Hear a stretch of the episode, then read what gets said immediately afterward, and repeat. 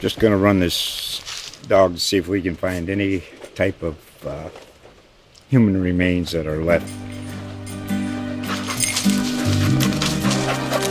Listen to Where Secrets Go to Die The Disappearance of Derek Hennigan. From the Detroit Free Press, a new podcast set in the woods of Michigan's Upper Peninsula. Available on Apple, Spotify, Freep.com, or wherever you get your podcasts. Straight out of Austin, Texas, it's On Second Thought, powered by Hook'em.com, with your hosts, statesman sports columnists Cedric Golden and Kirk Bohls. Often imitated, never duplicated. Hear it here first. On Second Thought. On Second Thought, episode 271, brought to you by Hook'em.com, our good friends at Bud Light. Cedric Golden here with the Duck. Kirk Bohls. We're moving ever so closer to Alabama, Texas. And what better way to, to get this thing going than invite the mouth of the South? Paul Finebaum, host of the popular Paul Finebaum Show on the SEC Network and all over the world. Paul, how are you, sir? Hey, I got to tell you a quick story. Said uh, so. My wife, who doesn't know anything about sports, but she thinks she does. Uh, she she's watching the SEC uh, media days. The the day we had Kirk on, and when I when I called her that night, she said, "Man, that guy, he's been around almost as long as you have." and, and I, Couple dinosaurs. I, I, you know what? I, I, I wanted to say, well, actually, it's a, maybe a year or two longer. But I thought to your wife, you really don't need to convince her of how old you are. exactly, and I, and I keep waiting on you guys to get invited to, to be on one of those Jurassic Park movies, but they, had, they haven't stop, keep waiting. Stop, stop. So, so Paul, did you ever think you'd see the day where Texas would be a three touchdown underdog to Alabama? No. Oh. Kirk, I'm, I'm on uh, yesterday, uh, whatever day it was, with Stephen A. Smith, uh, and he is screaming and hollering.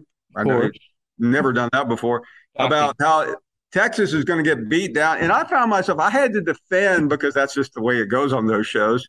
Mm-hmm. Uh, I had to, to, defend Texas, saying, I don't think they're going to lose by more than 20 points on the road. I mean, I, at home in Austin. I'm like going, what is wrong with this world when it wasn't all that long ago that uh, that Texas was on top and Alabama had Mike Shula as its coach, and and here we are, uh, you know, 15 Texas coaches later, uh, we're having this conversation. Oh my God, they had the wrong Shula. Uh, it's fun to listen to Stephen A. pretend he knows about college football. what he does is he just brings Paul on there and starts screaming. That's what. Well, I think he said something like said, and, and don't forget, you know, when A and M goes to Tallahassee later this year, I'm like going, what? Well, I mean, he meant he meant Tuscaloosa, but I, yeah, I'm not going to interrupt a guy who makes six million dollars a year. Yeah, well, that's, that's, that's only like uh, twice what you make, Paul. So I mean, uh, yeah. you're not you're you're not struggling. You and Kirk Bohls are, are set for life, but um, I gotta ask you. Uh, you know Nick Saban as well as anyone, and and I I had an epiphany the other day. Uh, Kirk, I didn't tell you this. Um, uh-huh. So I was thinking back to the 2009 championship game, right? And Nick Saban's on the dais, and I see this ball guy, and it, Paul, it was you. I know, I remember the voice, but I didn't know you yet. And Paul, I don't know if you remember this, but I know you got a memory like a trap. You go, Nick, you guys are practicing behind that, got that big old wall at your practice. What's going on behind that wall? And Nick's this deadpan, we're just practicing. We're just practicing. And I had no idea who you were. And that Duck, you remember Mack Brown charmed the pants off the Alabama oh, yeah. And then the Alabama oh, was like, man, we wish we could cover Mack Brown. And we were like, no, we wish we could cover Nick Saban. um, no, I, I, I was uh, I knew Mack a little bit through his brother Watson, uh, who was a coach in Birmingham, and I mean Mack said hello to me there, and I'm like going, man, I I was like I was I mean that was Mack Brown. He was he was you know huge. He was bigger than Nick Saban at the time. Uh, what happened to him? He beating Nick Saban. Yeah, where is he now? Where is Mack Brown now? I'm telling. And Stead and I've had a lot of fun. We, we're on the Longhorn Network. I think Game Day is going to do something uh, this weekend on what would have happened if right. Colt McCoy hadn't gotten hurt on the oh, field. Oh my goodness! Play of the game. Uh, where do you stand on that? I mean, do you think it would have changed dramatically? Yeah, if, if I could go off the record with you guys for a minute, um, nobody's I've watching. Never, yeah, I mean, I've, I've never, I have, I, I have never run into. I mean, I mean, I, I grew up knowing Texas. Uh, my my girlfriend in high school went to Texas. A lot of my friends went there, so I, I knew I knew the arrogance of Austin. But man, I never dreamed. I mean, that week, I, I mean, I felt like uh, I had I had overalls on and a pitchfork the way those Texas fans treated me uh, out in California, and uh, uh, I, I, couldn't, and I, I, normally don't care, but I, I, was so happy after that game. Uh, and then the Colt McCoy nonsense started, and it's still going on. Of oh, course. Oh yeah, um, that uh, it wouldn't have made one bit of difference. I mean, I don't care if Colt McCoy had, uh, you know, didn't have a scratch on him. And by the way, that's uh, you know, blame Mac Brown for calling a stupid play. And uh, then some guy called the other day and said, you know, I don't, I don't think Colt was really that hurt. It was his dad. I said, I don't care who it was. They still lost the game. And can we move on to another topic? Did Marcell Dareus blow his dad up too? I, I think he did. His dad everybody blowing you up. I blew everybody up. So, and you know what might have changed is toward the end of uh, Mack's reign here, there was so much talk. Paul, we've talked before about Nick Saban coming to Austin. Uh, to revisit that a little bit, and I'm writing about it later this week. Uh, how, do you think Nick wanted the job? And you know that stuff's always hush hush behind closed doors. You know, do you think he would have come if that had been a hard offer and uh, it had been kept quiet? Kirk, I think he would have. Uh, I mean, he, he's a wanderer, or he was, and and I, I think around that point, uh, they were feeling like maybe they weren't being uh, respected enough, and maybe they weren't. Uh, uh, and, and, if you remember, remember, Bill Battle was the athletic director at the mm-hmm. time, and and Bill Battle was a no nonsense guy. I mean, he I, I have yeah, he, he can deny this all he wants, but th- there was a growing tension there. And I'll tell you a funny story if you promise not to. Well, I don't care if you do or not. Um, so I, in uh, I think it was 2015, I was doing a, an outside the lines profile of Nick Saban. Mm-hmm. Wow. Oh, nice. So I'm flying on a plane with him to back from Connecticut to Tuscaloosa. And I asked him specifically, even though I we all had sources. You had better sources than I did, but I had uh, uh, you know plenty of sources that were indicating what, what had already transpired. So I asked him on, on camera. I said, I said, uh, Coach Saban, can can we address the Texas situation? How close did that come?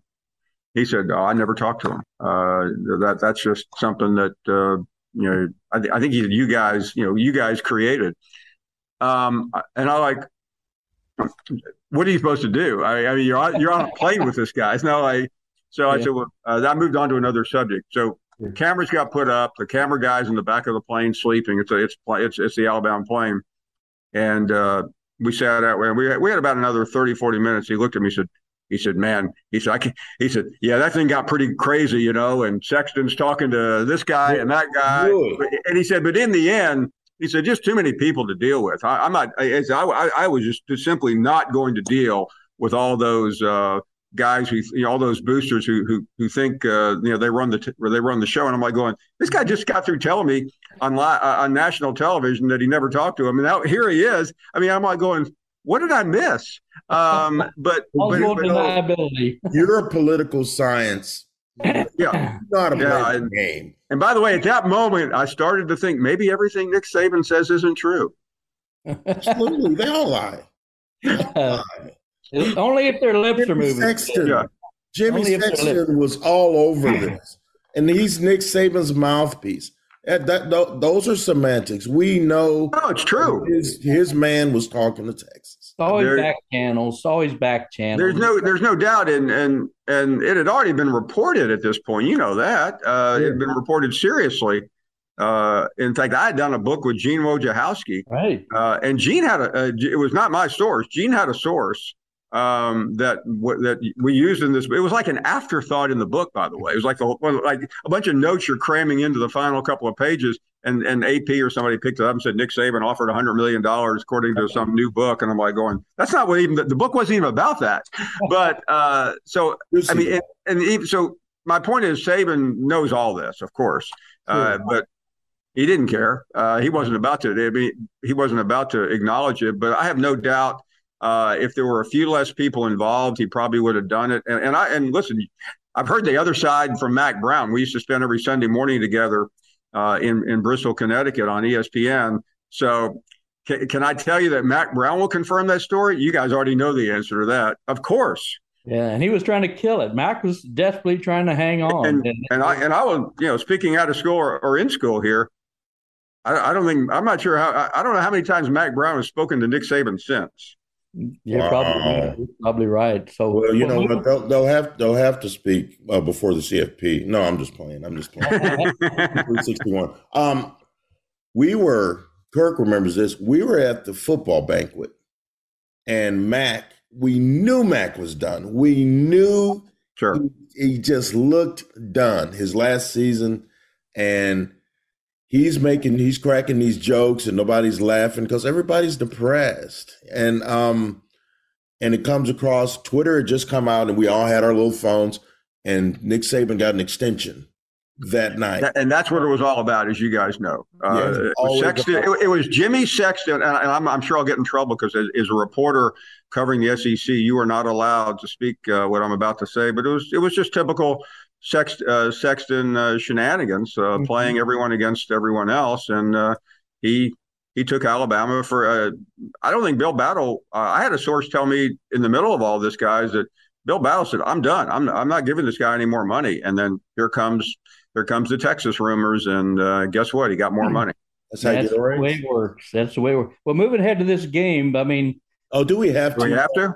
A little bit, a little bit. I think riveting. This is riveting. This is so good. I just does Texas have a chance? Does Alabama have a weakness? I mean, they look better than last year. Yeah, I mean, I all I can say is all I can do is point to a couple of games from last year. Uh, if you're if you're looking for hope, uh, mm-hmm. I remember being in Gainesville. I remember being uh, in in College Station, and then of course, actually, I wasn't in College Station because I didn't think that game was going to be any good.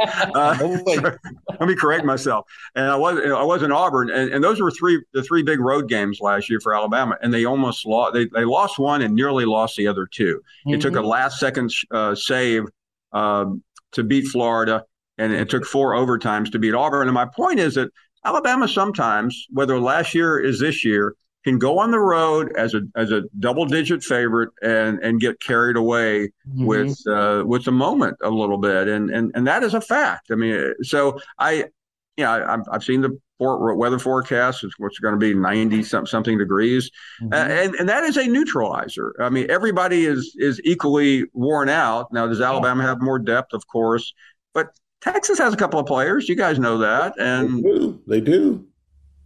My thing is this I, I I believe this is the Nick Saban revenge tour. I think I think I think before this last game, he told his players to pretend that Utah State was the, actually the Texas A and M Aggies, and and I think I and and he's going to roll through Austin like Sherman through Atlanta, and then and then the Aggies are going to come to Crimson Tide, and he's going to try to seventy-seven nothing them again. So that's where I am with this. I just I know that Texas has some players. Bijan Robinson is a great young running back. Yeah. But you're asking a, a, guy that last threw a pass before last week in the 11th grade. That was the last time he played a football game. Uh, pass, too. Serious football pass. 11th grade. You're asking him to go up against Will Anderson and Byron Young and those guys. I, I just, and uh, freshman left tackle freshman left tackle. That's fair. That's what scares me. That's what scares me. Yeah. They're they're top twelve offensive linemen, Paul. Seven of them are true freshmen. Okay. And all, by the way, I wish you'd told me this the other day before I went on with Stephen A. Smith and flew out of myself.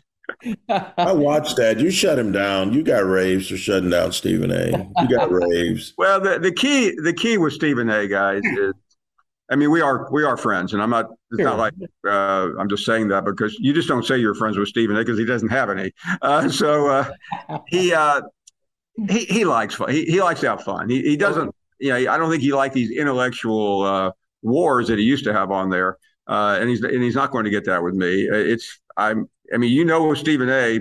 If you if you beat him in the in the argument, you're not coming back. So you, you you got to know your place. For a while. He has Michael Irvin on every week, and boy, that's a clown yeah, show. I, I, feel like uh, I, I feel like the I'm basically the Washington Generals playing uh, the Globetrotters. hey, I hope Texas is in the Washington Generals on Saturday. You know, we're still waiting. When the heck is Texas going to arrive? When are they going to get to the SEC? And would how would you say the SEC as a group of 14, soon to be 16 teams view Texas? Is it an emperor without any clothes? Yeah, yeah. There's a uh, listen. Uh, you know, we're kind of a melting pot on our show of all the different uh, fan bases, and I was in Arkansas last week. They can't stand Texas. Uh, I've been to Missouri. They don't care for Texas. We know how the uh, the Aggies feel. Alabama doesn't need another ego in the room. Uh, Florida doesn't need one. So it I think there's going to uh, be a lot of tension, which uh, I know you guys are all ready for. hey, nobody does drama like Texas. Okay. I'm I'm just looking forward to seeing the the pomp and circumstance. I mean, college game day is going to be there.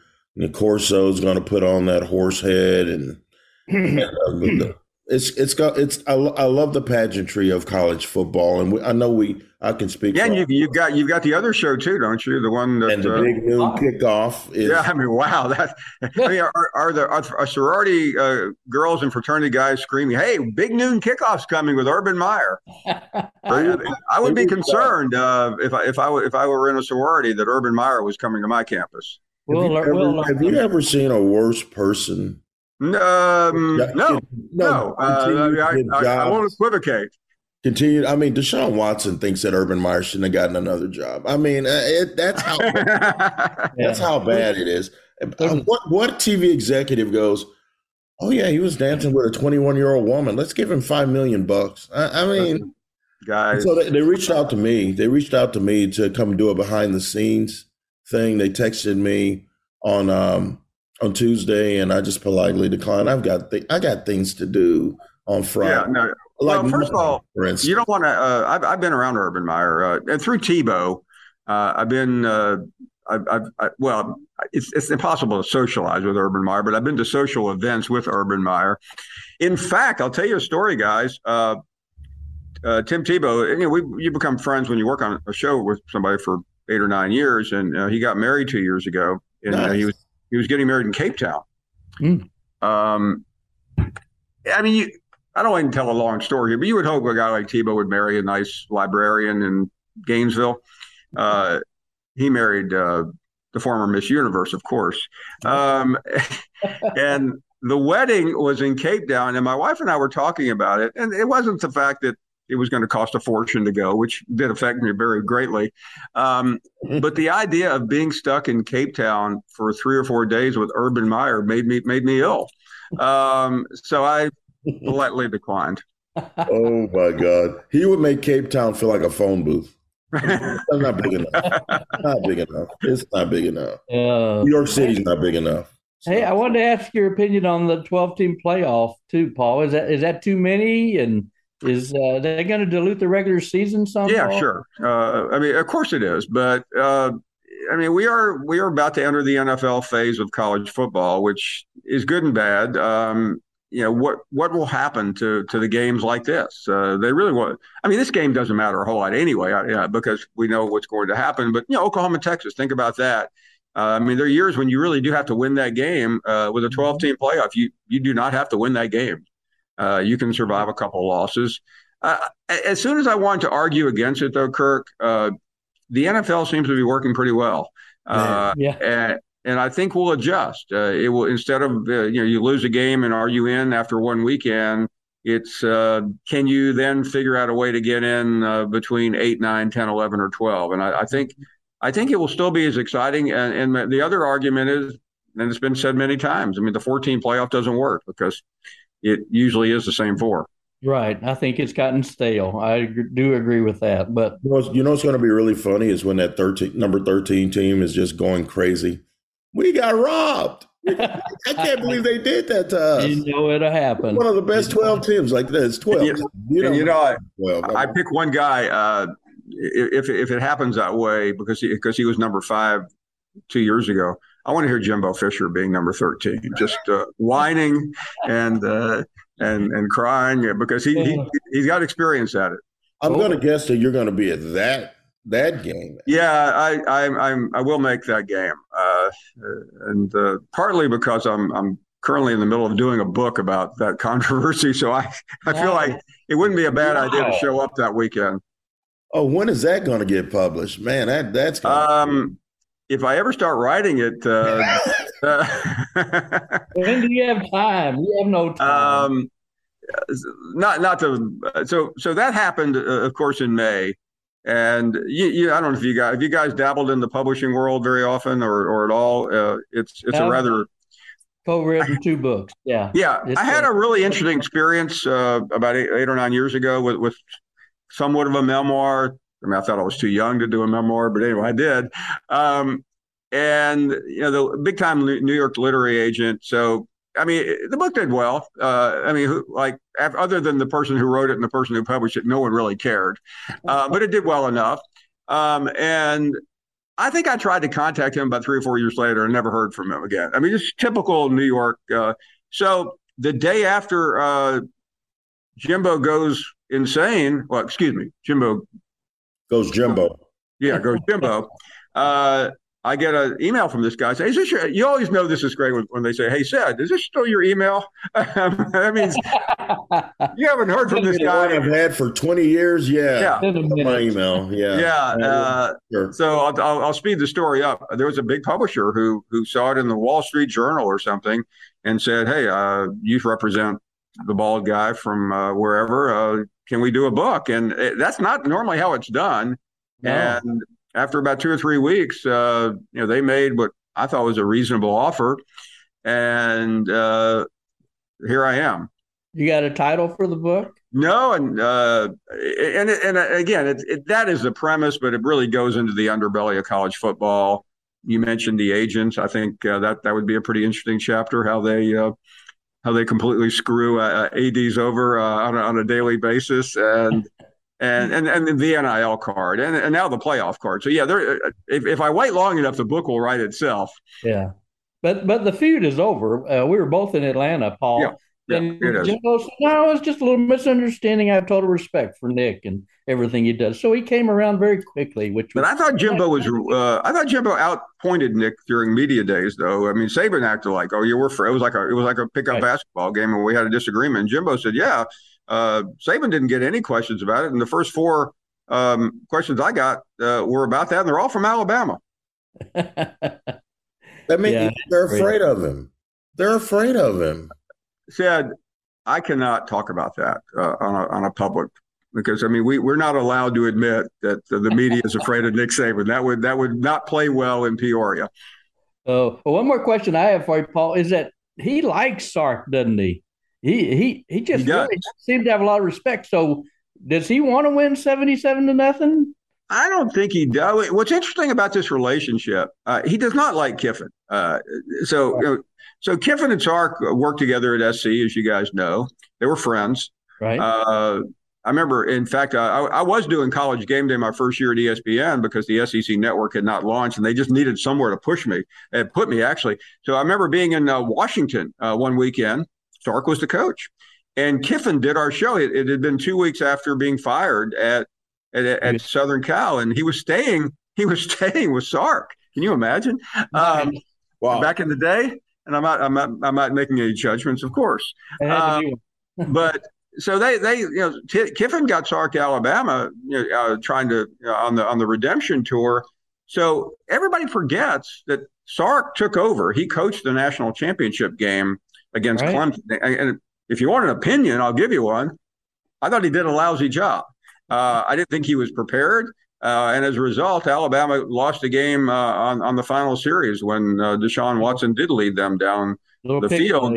Yep. So, so he he gets named the offensive coordinator, and then he takes another job to the Falcons. And you would have thought after all that, Nick Saban would would say, "I'm done with you." But I, I think Nick Saban, as he has gotten older, uh, realizes that he's already fired or or uh, almost every coach or assistant coach in the country or or or had them leave. So he he took him back when he really needed him, and and he really did need him. And O'Brien, he's different than you know. I'm not the big O'Brien fan at all. I mean, uh, nobody is. He gets no pub at all. And could he not get another head coaching job? I think he could, uh, but right now he's got a really good gig. Uh, yeah. I mean, it's not like Saban's going to going to go off on on Bill O'Brien. Uh, I mean, he's part of the family, right? And uh, and that's the Belichick family for for those of you out uh, in College Station watching. And uh, I I think I think eventually he will. Uh, I always thought that if Saban walked out, that O'Brien would ease in there, but I'm I'm not so sure about that now because I don't think Saban's walking out. He keeps it looks like it. He keeps getting extensions. He's not. Well, I was so there. glad to see him get that extension. I, I know. Yeah. I know. And, and, by the way, not to be not to be cynical here, but I thought it was you know when he said when when Greg Byrne, the athletic director, with a straight face said. Um, and we're just so happy to be able to make uh, co- coach and Miss Terry comfortable. Uh, you know, you know, by extending this contract. I mean, you wouldn't want them to go hungry at twelve no. million a year, would you? I wouldn't. The lights on. Especially after he said that the name, image, and likeness is going to ruin college football. I mean, uh, you know, and but thank God he got his money. I mean, heaven forbid a kid get a Toyota Corolla on the cheap. No. I mean, yeah.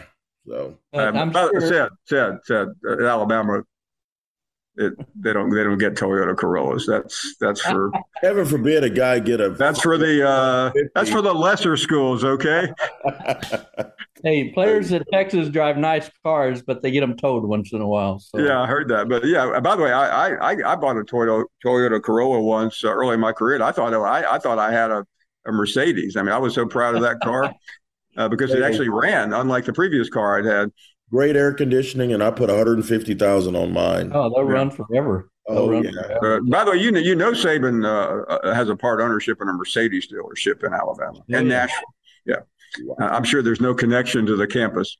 Got to make those ends meet. Got to got to get in where you can, Paul. Got to yeah, make those absolutely. ends meet. So well, I know I know if you know if, if Sark doesn't get this thing turned around, they'll make another run at Saban in 2000, you know, 26 or 27, and he'll get another extension, I'm sure. So. Is there is there a short list uh, for who who will replace uh, Sark if this oh. doesn't go well?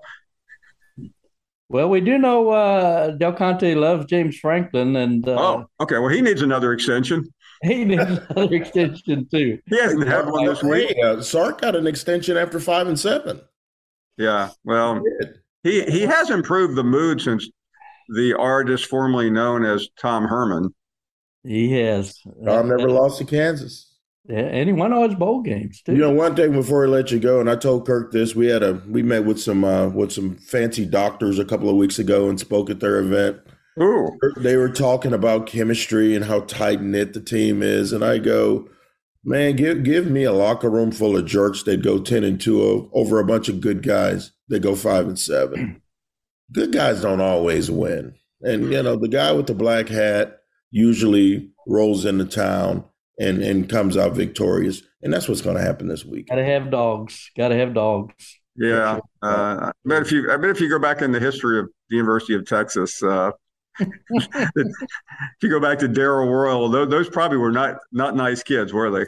No. Back when they were getting players drafted and winning championships, and they weren't nice kids not then, and now they're just crotchety old men who follow me and Kirk around.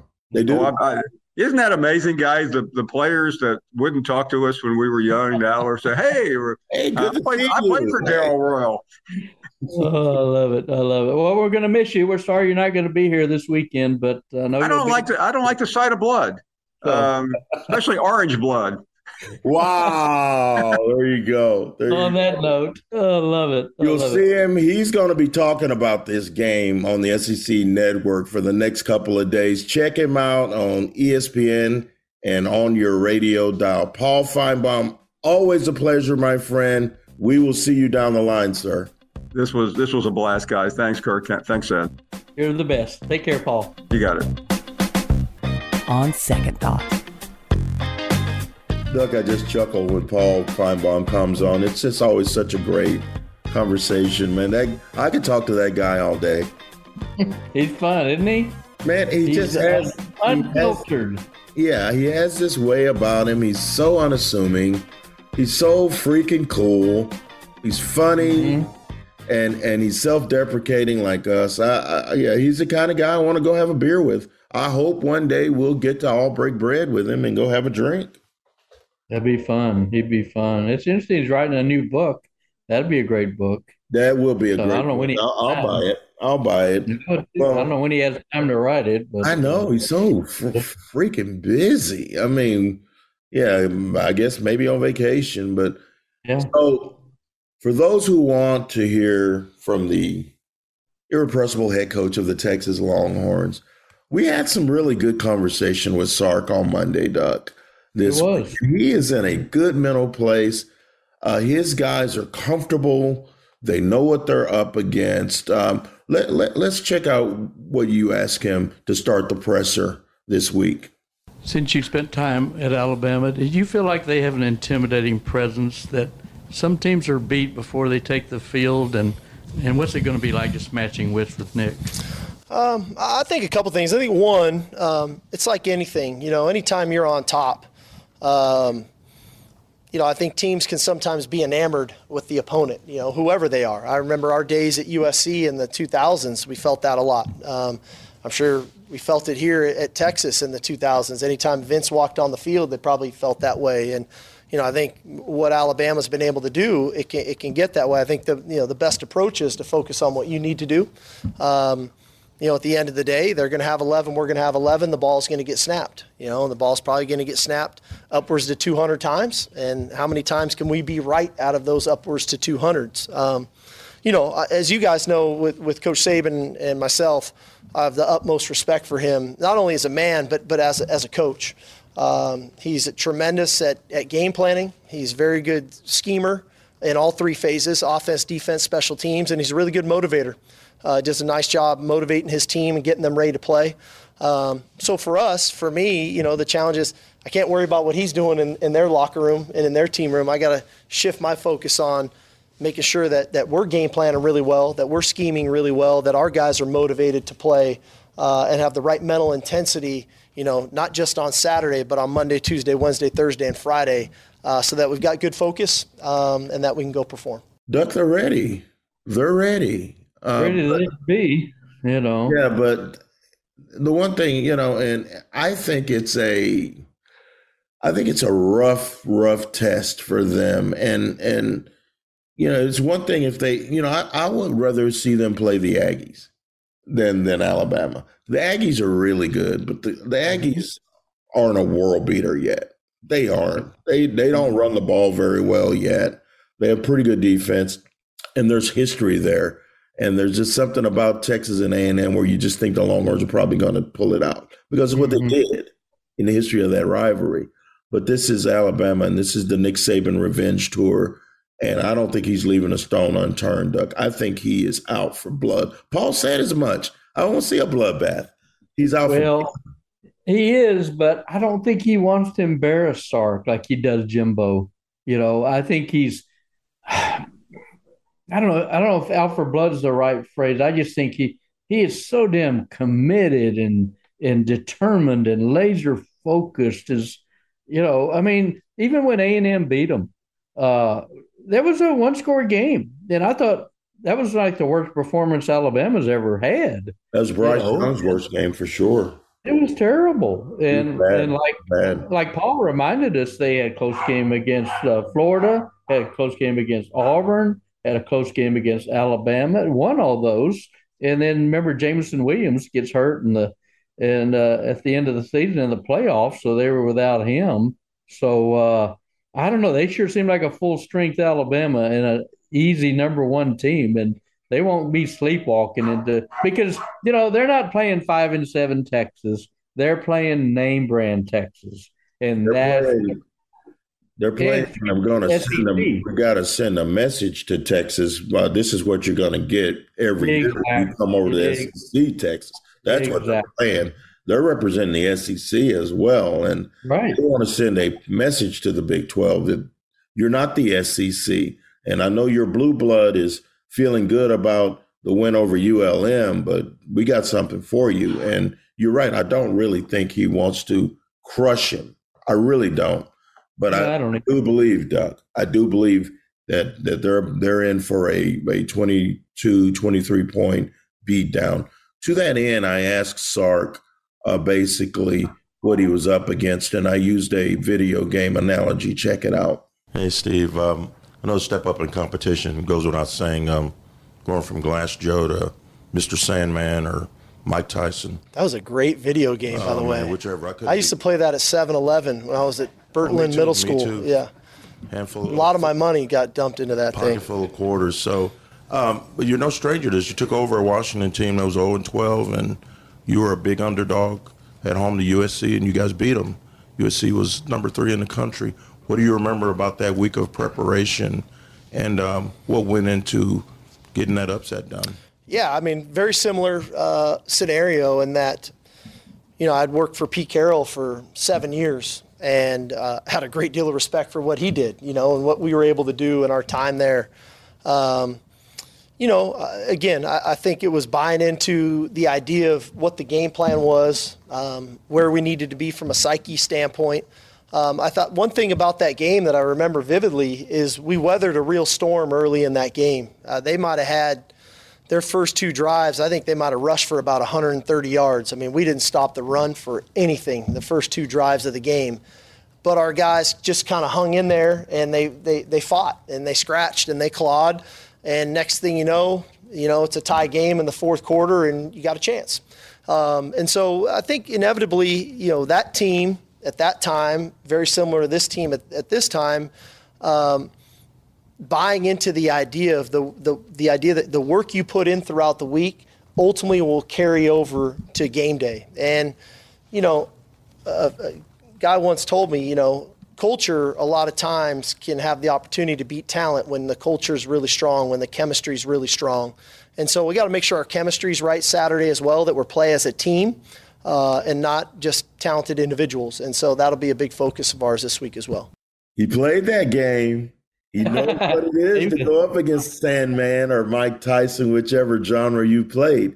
I believe uh, that he has belief in his guys, and he has some good guys, some good players at a couple of key positions like running back, like um, wide receiver, and maybe, maybe at defensive end. I don't know, Barryn. Will we ever hear from Barryn Sorrell ever again? Was that a hmm. flash in the pan, or dare we dream that he could be a dependable pass rusher? I don't know.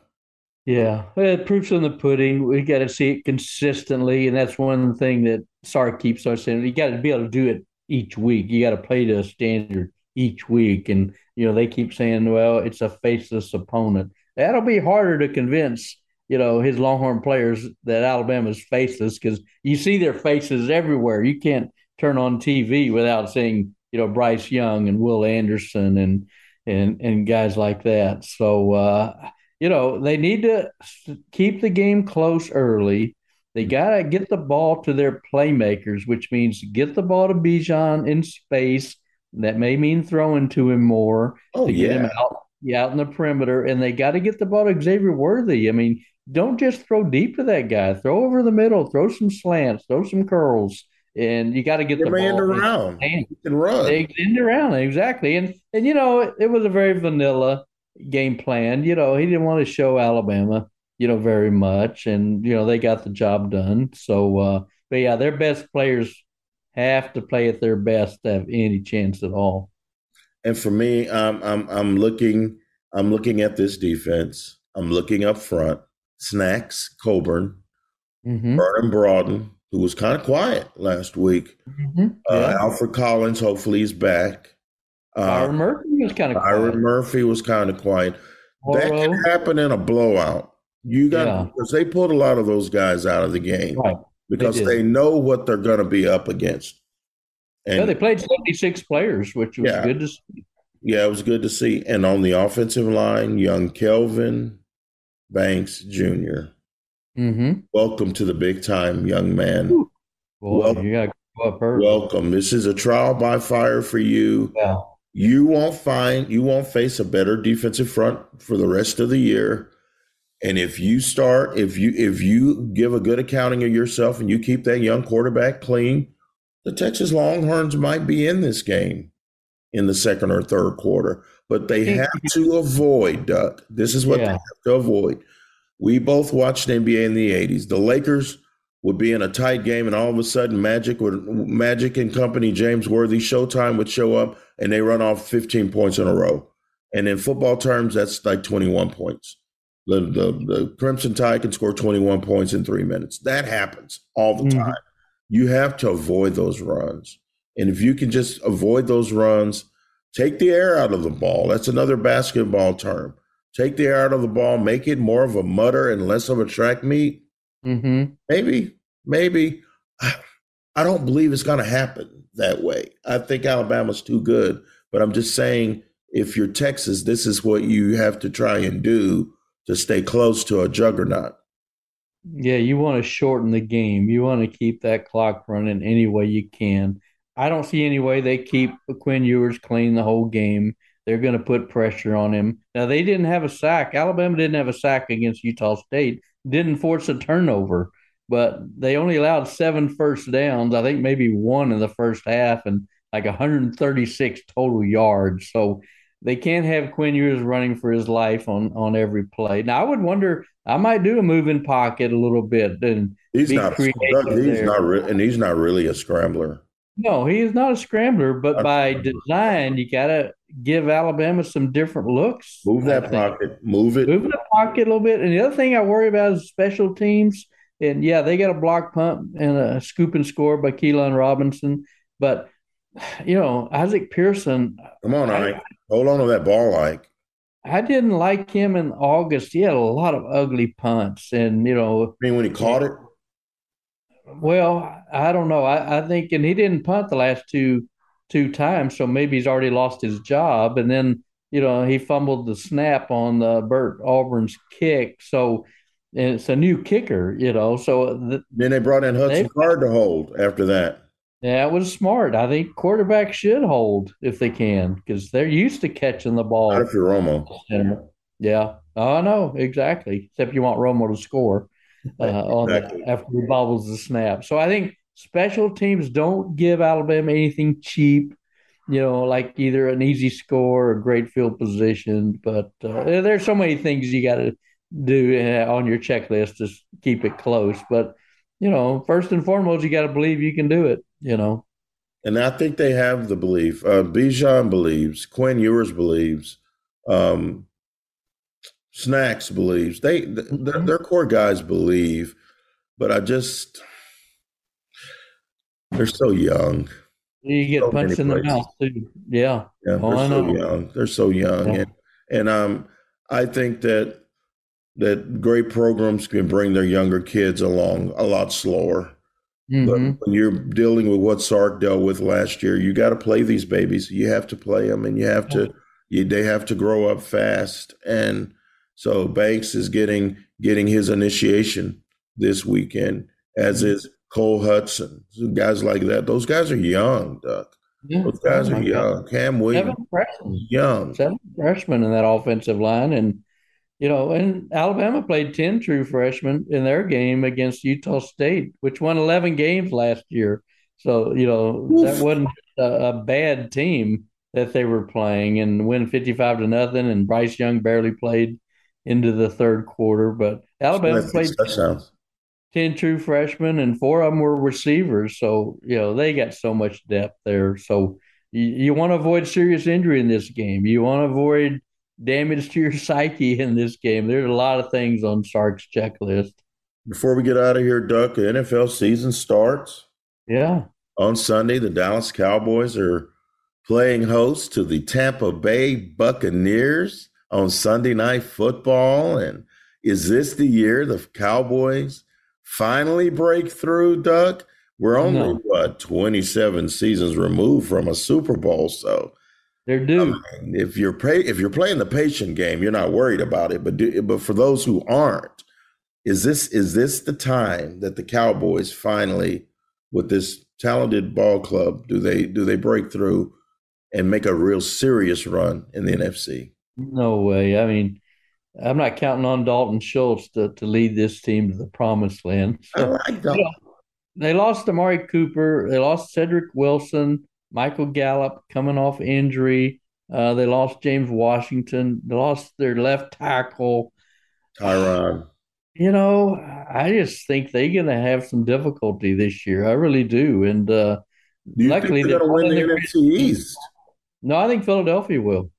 Wow. Okay. Yeah, I like Jalen Hurts. I like their weapons. You like AJ know, Brown. AJ Brown, and they got DeVonta Smith and Sanders and Gainwell in the backfield. I, I think, uh, you know, I think Philadelphia is the, the class of that division, but uh, I don't think Dallas is going to get. Buffalo's my team. I'm all in on the Bills. I to think Josh. Super Bowl, Doug. Huh? To yes. Super Bowl? They're 0 and 4. They're not going to win a Super Bowl, Doug. They came within what seconds of beating Kansas City on the road in one of the wildest finishes That's ever. Fun. That's fun. I got Josh Allen MVP, and I'll take the Bills over the Rams. Who you got? I'm so tired of you thinking like me. I'm so tired of that. I'm taking the I'm taking the Bills to beat the Rams in the Super Bowl. You could take the Chargers. That was my second best team, but they're in the same conference. So. You know what? That they're. I think those two might end up in the AFC Championship game. I don't really. I really don't like Kansas City without Tyreek Hill. I don't.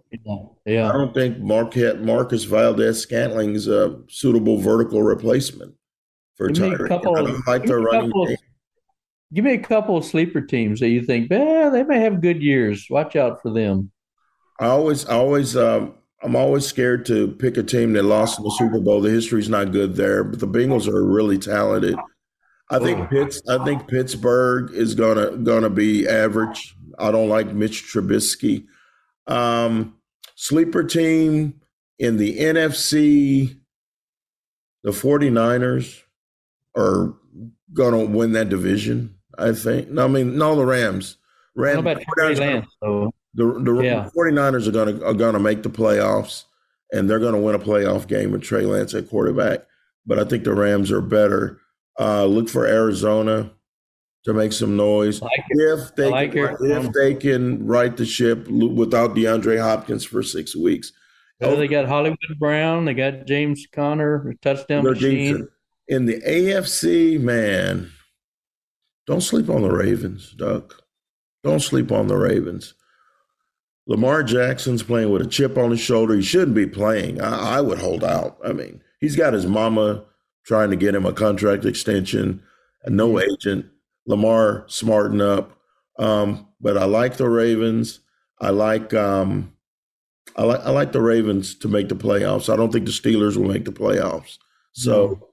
Baltimore is my sleeper. I'm going Buffalo over the Rams in the Super Bowl.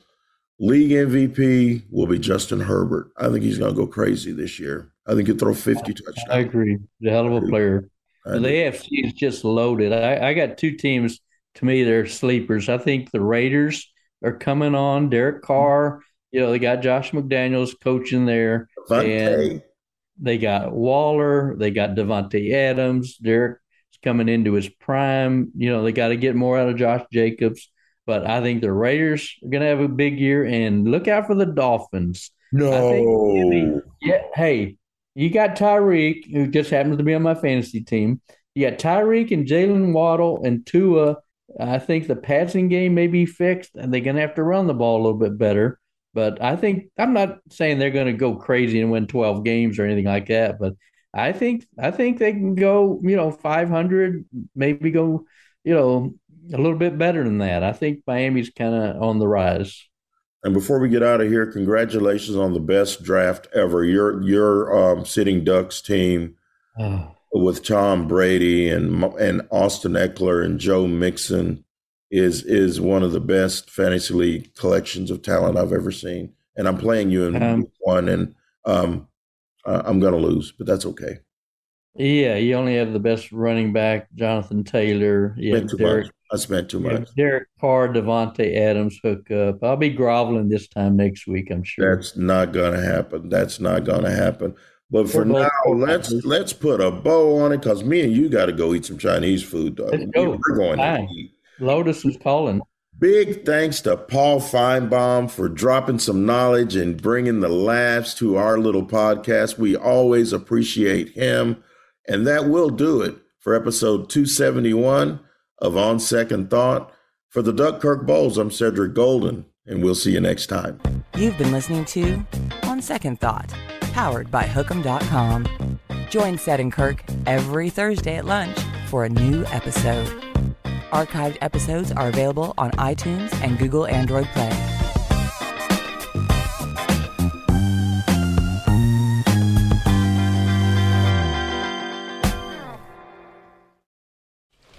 Just going to run this dog to see if we can find any type of uh, human remains that are left.